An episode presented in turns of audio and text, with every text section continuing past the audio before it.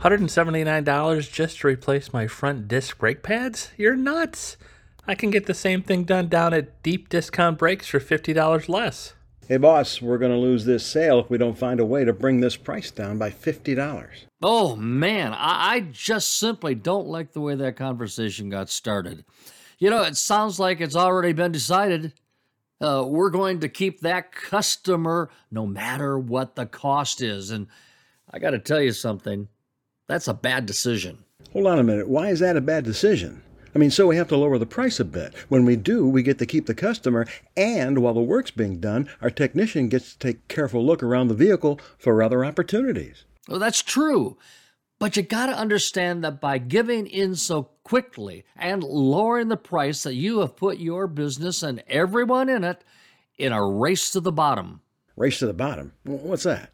Well, that's when a business, uh, any business, chooses to compete solely on price they say that uh, the reason to be our customer is that we have the lowest price, period. So? So, so when your business is competing solely on price, it's really easy to take your customers away.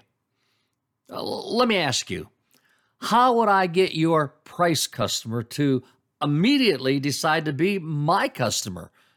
Now think hard about it. How would I do that? Uh, oh, um, mm, um, I got it. When you choose to compete on price alone, I can get your customer by lowering my price. Oh, by golly, you've got it. So here we are. We're all in a race to the bottom.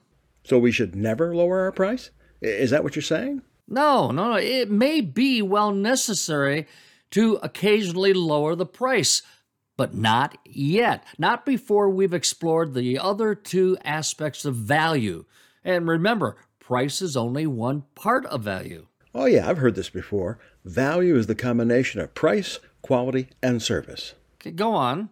Well, we can go to the example we started with. $179 just to replace my front disc brake pads? You're nuts! I can get the same thing done down at Deep Discount Brakes for $50 less. So, Deep Discount Brakes is going to sell you this work for $50 less. I don't doubt that. Uh, the good news is that having the work done here means you get genuine GM parts which have been made specifically for your vehicle. They're the best in the industry. They'll perform and they'll last like they're supposed to. And the warranty, we'll honor it at any GM dealership across the country. That's it. You've added a great quality story.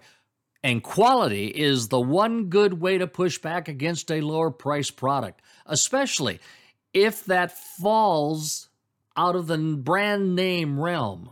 The other thing you should consider is that your brake pads will be installed by trained and certified GM technicians. We've got the best trained techs in the market. Your braking system will be loaded with quality parts that are installed by the best people in the industry. Right. Your quality and service story strengthens your value proposition. Now, You've asked your customer to understand that value is a combination of price, quality, and service. And then telling the price, quality, and service value story, well, that's the way to push back against a lower price. Oh, don't get me wrong. You may lose a few customers to a lower price provider, but most of your customers who have heard and experienced your value story, they're going to respond positively. A good value story is going to help you keep your customers and protect the profit margins that, well, an exceptional business like yours has earned over time. My name's Corky Brabs, and I want all of you to begin to tell that story day in and day out to all of your customers. You've got a great quality story to tell. And remember this if a customer believes that you're looking out for their best interest all of the time and delivering the goods of a quality service, they're not going anywhere else. They'll be sticking with you. Have a great day, everyone.